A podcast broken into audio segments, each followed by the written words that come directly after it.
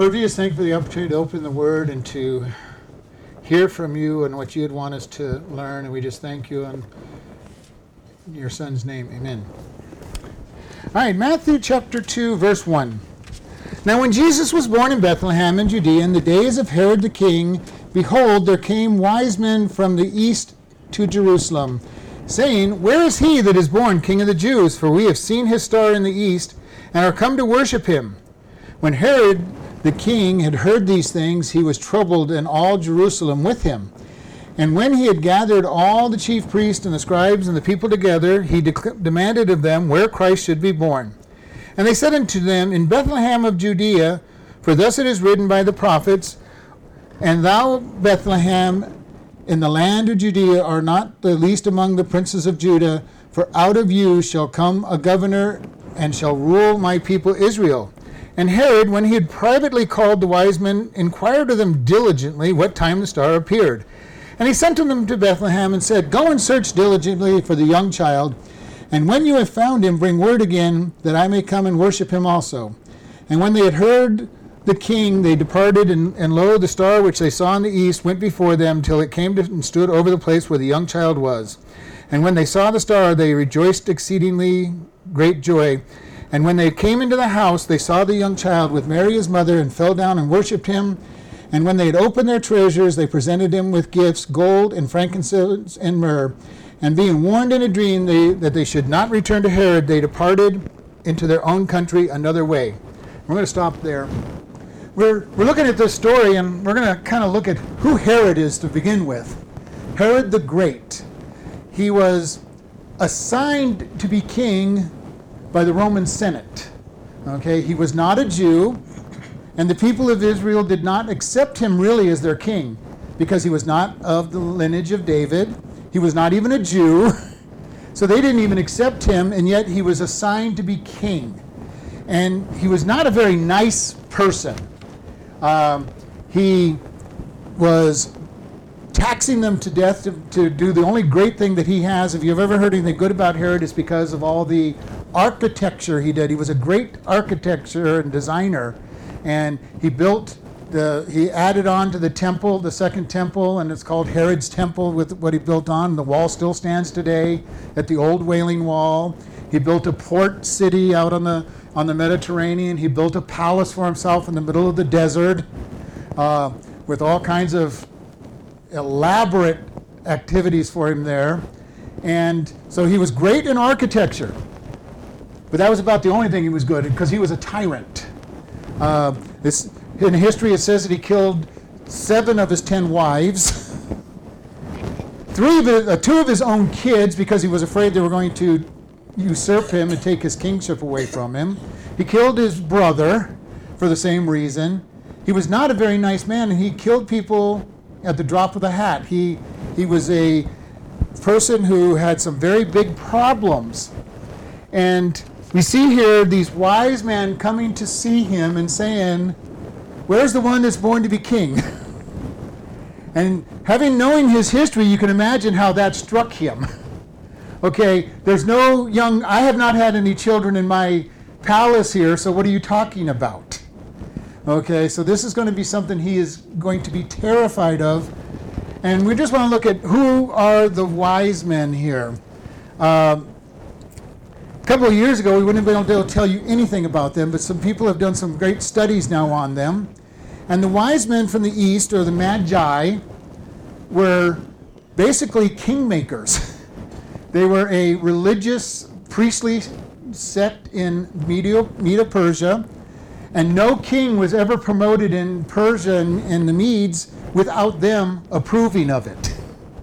Uh, so they were very, very powerful. They existed from about 700 BC till past Jesus' birth. And this is a very interesting group. They were monotheistic.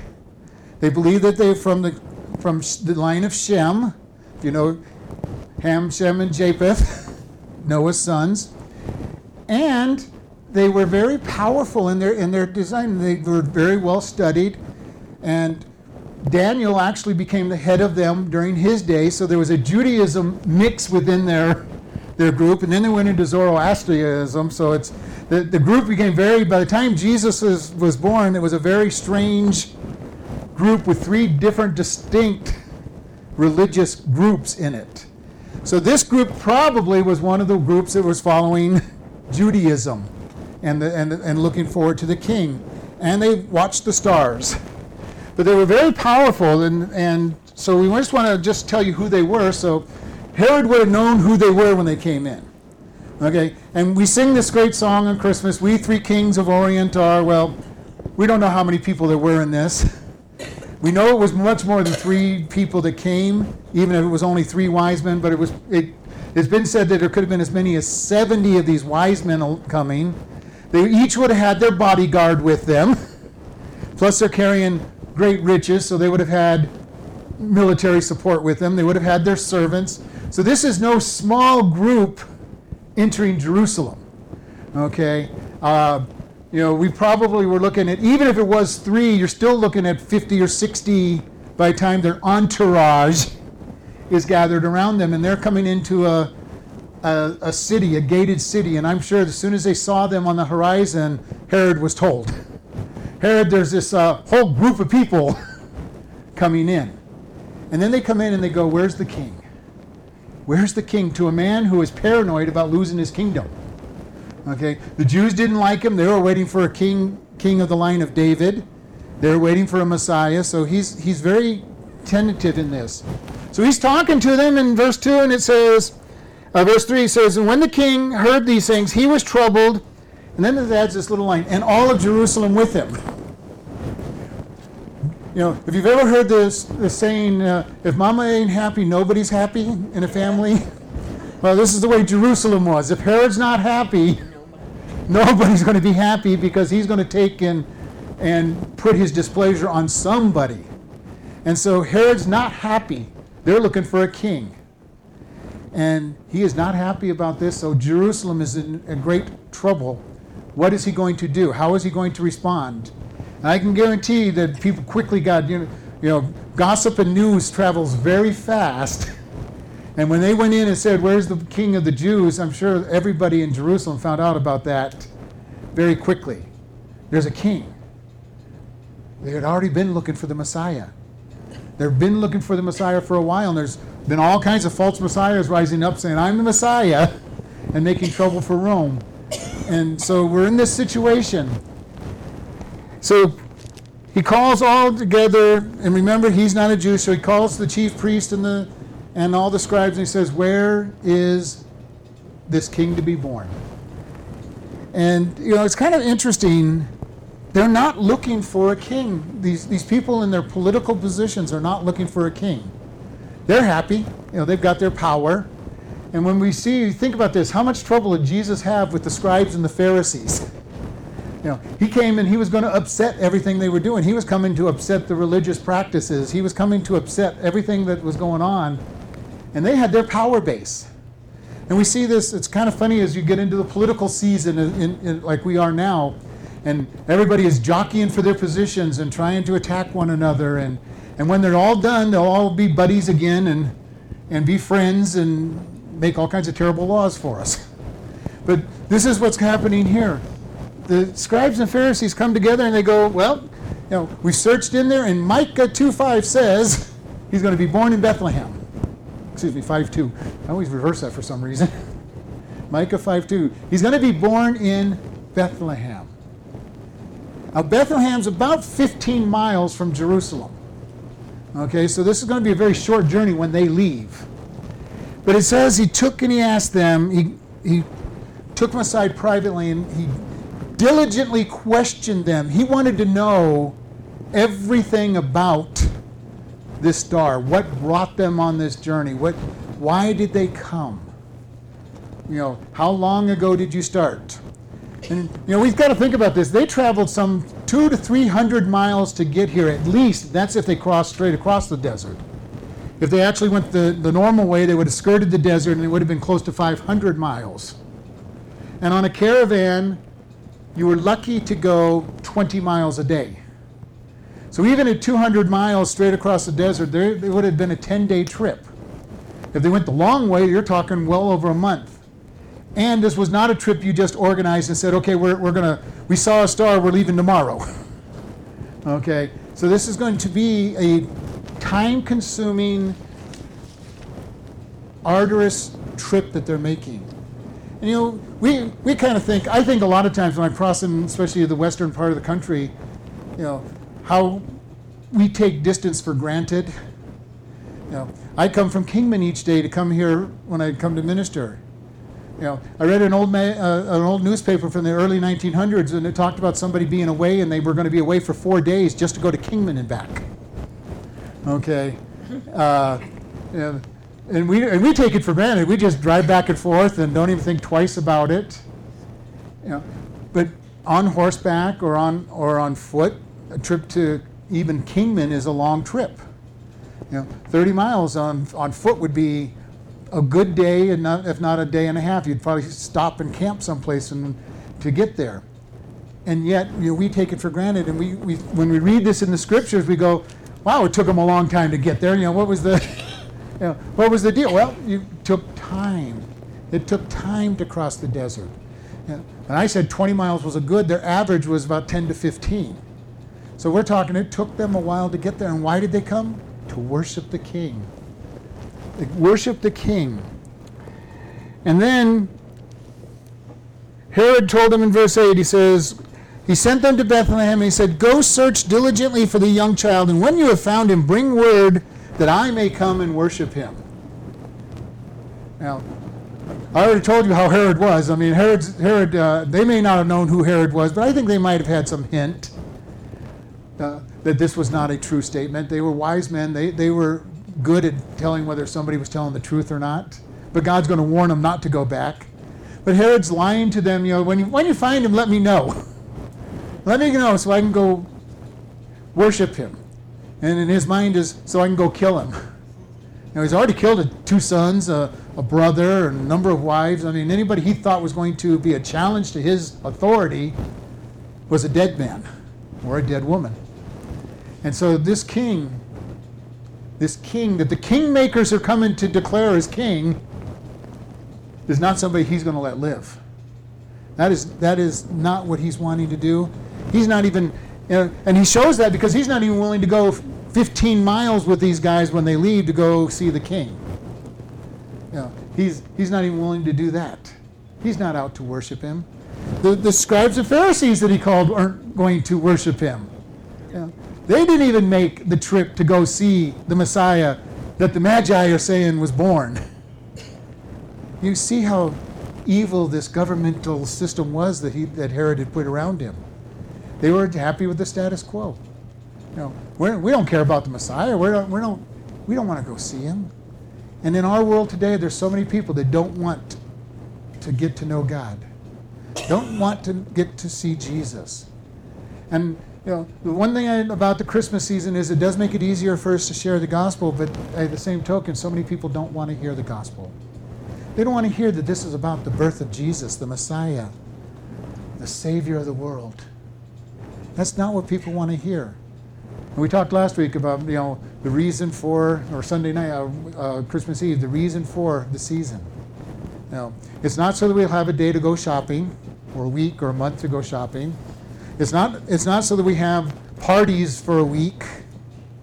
It's to celebrate the birth of the Savior of the, of the world.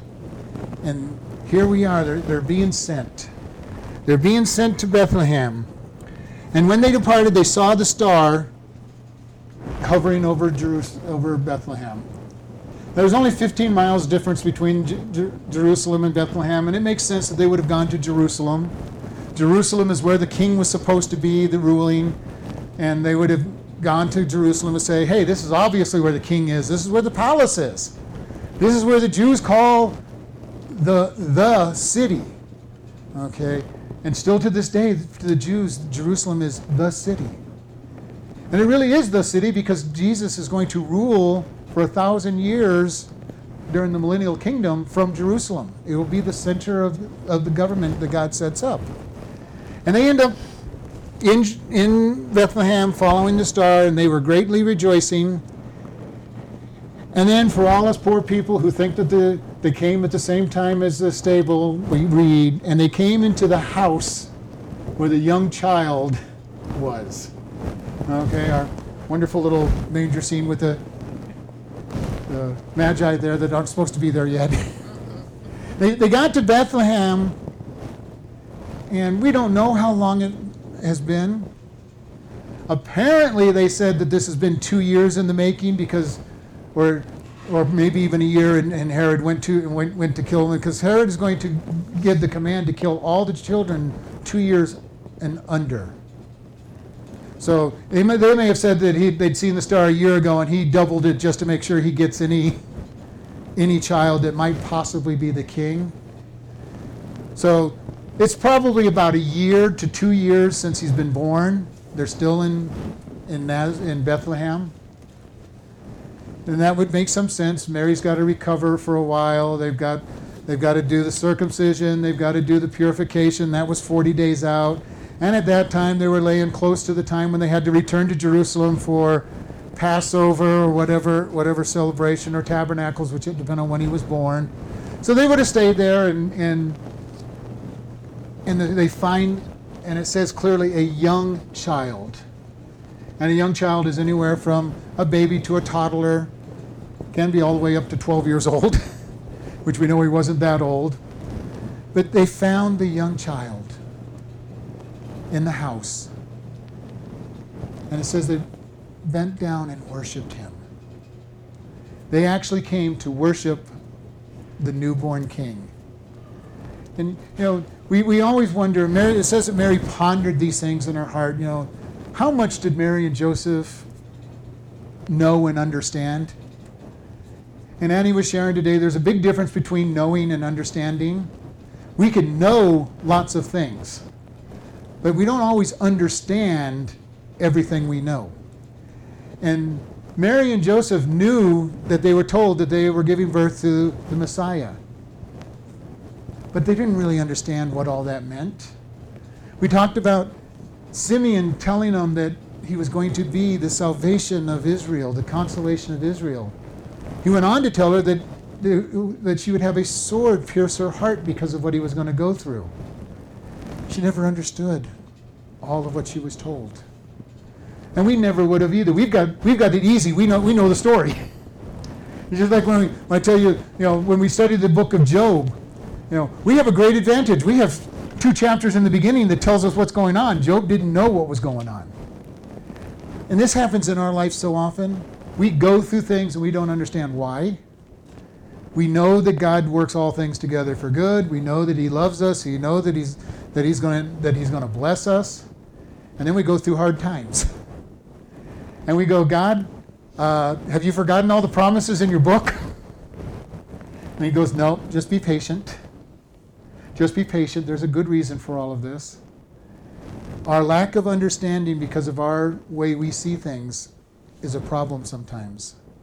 We often will not see things from the spiritual. Mary and Joseph didn't fully understand all of this. Here are entourage coming to their house. Royal entourage. And could you imagine that, you know, uh, let's say the president came to your house. Now, you know the president does not travel alone. Okay? Uh, he's always got a whole contingent of, of Secret Service around him. He would have the forerunners coming to tell you that he was there, coming, you know, get ready, he's coming. Uh, and of course, you'd have the uh, assembled uh, media around there taking pictures of everything he does. Uh, so if you had a president a visit just from the president, you'd have 40 or 50 people outside your door to scare you to death. What's all this? What's all the commotion out here? This is the same type of thing. These magi did not travel alone. Now, obviously, they didn't have newspaper and cameras and all of that around them, but they would have had their bodyguards. They would have had all these people standing outside in the in the street and up come the Magi. And what is the first thing they do? They bow down and worship this child. You know, and I think if you were Mary and Joseph, you'd be a little freaked out at this point. You know, when he was born, you had all the shepherds coming in, saying the angels had told them. And now you've got this group of people that are very much out of your league. yeah. He's a simple carpenter and he's meeting people in the political realm. And they come to the door and they worship the child. They worship the child. And it says that they give them gifts. They give them gold, frankincense, and myrrh. And there's real important reasons that they give them. Gold is that gift that you give to a king. Okay, gold was the gift of the king. It also expresses de- deity in the scriptures. Frankincense is associated with the priests. If you read about the way the priests in the Jewish worship did, they put frankincense on just about everything that they, they used. It was, it was a gift that the, the priest used. They put frankincense on the showbread. They put frankincense on, on, on parts of the offerings. Okay? So it is part of the priest. So it's showing that they're dealing with a king, a priest, and again, divinity with the gold as well. And the only oddball one as far as that was going was they gave him myrrh. Now, myrrh represents death because it was used in the burial ceremonies. Very precious herb that they would use in the burial as they would wrap the body up with pounds of myrrh. So they were giving him the gifts of a king and the priest and also signifying his death. And this is what they understood. They understood what they were doing. And they worshiped this child. And the next thing that happens is that Mary and Joseph are told to run to Egypt. We didn't read that one, but that is what they were told to do. And then Herod comes in and kills the children. And they were able to get away from that purge. And they spent somewhere between three to seven years in Egypt, depending on, because you can figure out the kings and the rulers. But God protecting Jesus. Get him out of there. Get him out of there before Herod came. And we just want to look at this as we as we examine it. What is our desire toward God? Do we want to worship him? Do we choose to worship him? Hopefully everybody in this room is in that place. but you know, our goal is to share the gospel with others, to bring them into a place where they want to worship God as well. Because he is the only way to the Father. Jesus said, I am the way, the truth, and the life. No one comes to the Father except through me. He is truth. He is the way. He is the only way. We like to think there's other ways because there's so many people that haven't heard him, and maybe maybe being good enough is going to do it, but that's not going to do it. That's the that's the way that religion teaches you. Just be good enough to deserve to go to heaven, do more good than bad, and, and you'll be okay, and that's a lie. Because the wages of sin, singular, is death. But the gift of God is eternal life. So we just want to share with you, and let's bow our heads. Lord, we thank you for this opportunity to share. We thank you for the opportunity to, to look at the worshiping that you had even as a child. The many people who displayed your love and your care. And Lord, if there's anyone in this room that doesn't know you, we ask that they just simply will say, Lord, I am a sinner. I deserve punishment. I believe that Jesus died and paid for, the sin, for my sin, and I ask him to come into my heart. We just thank you in Jesus' name. Amen.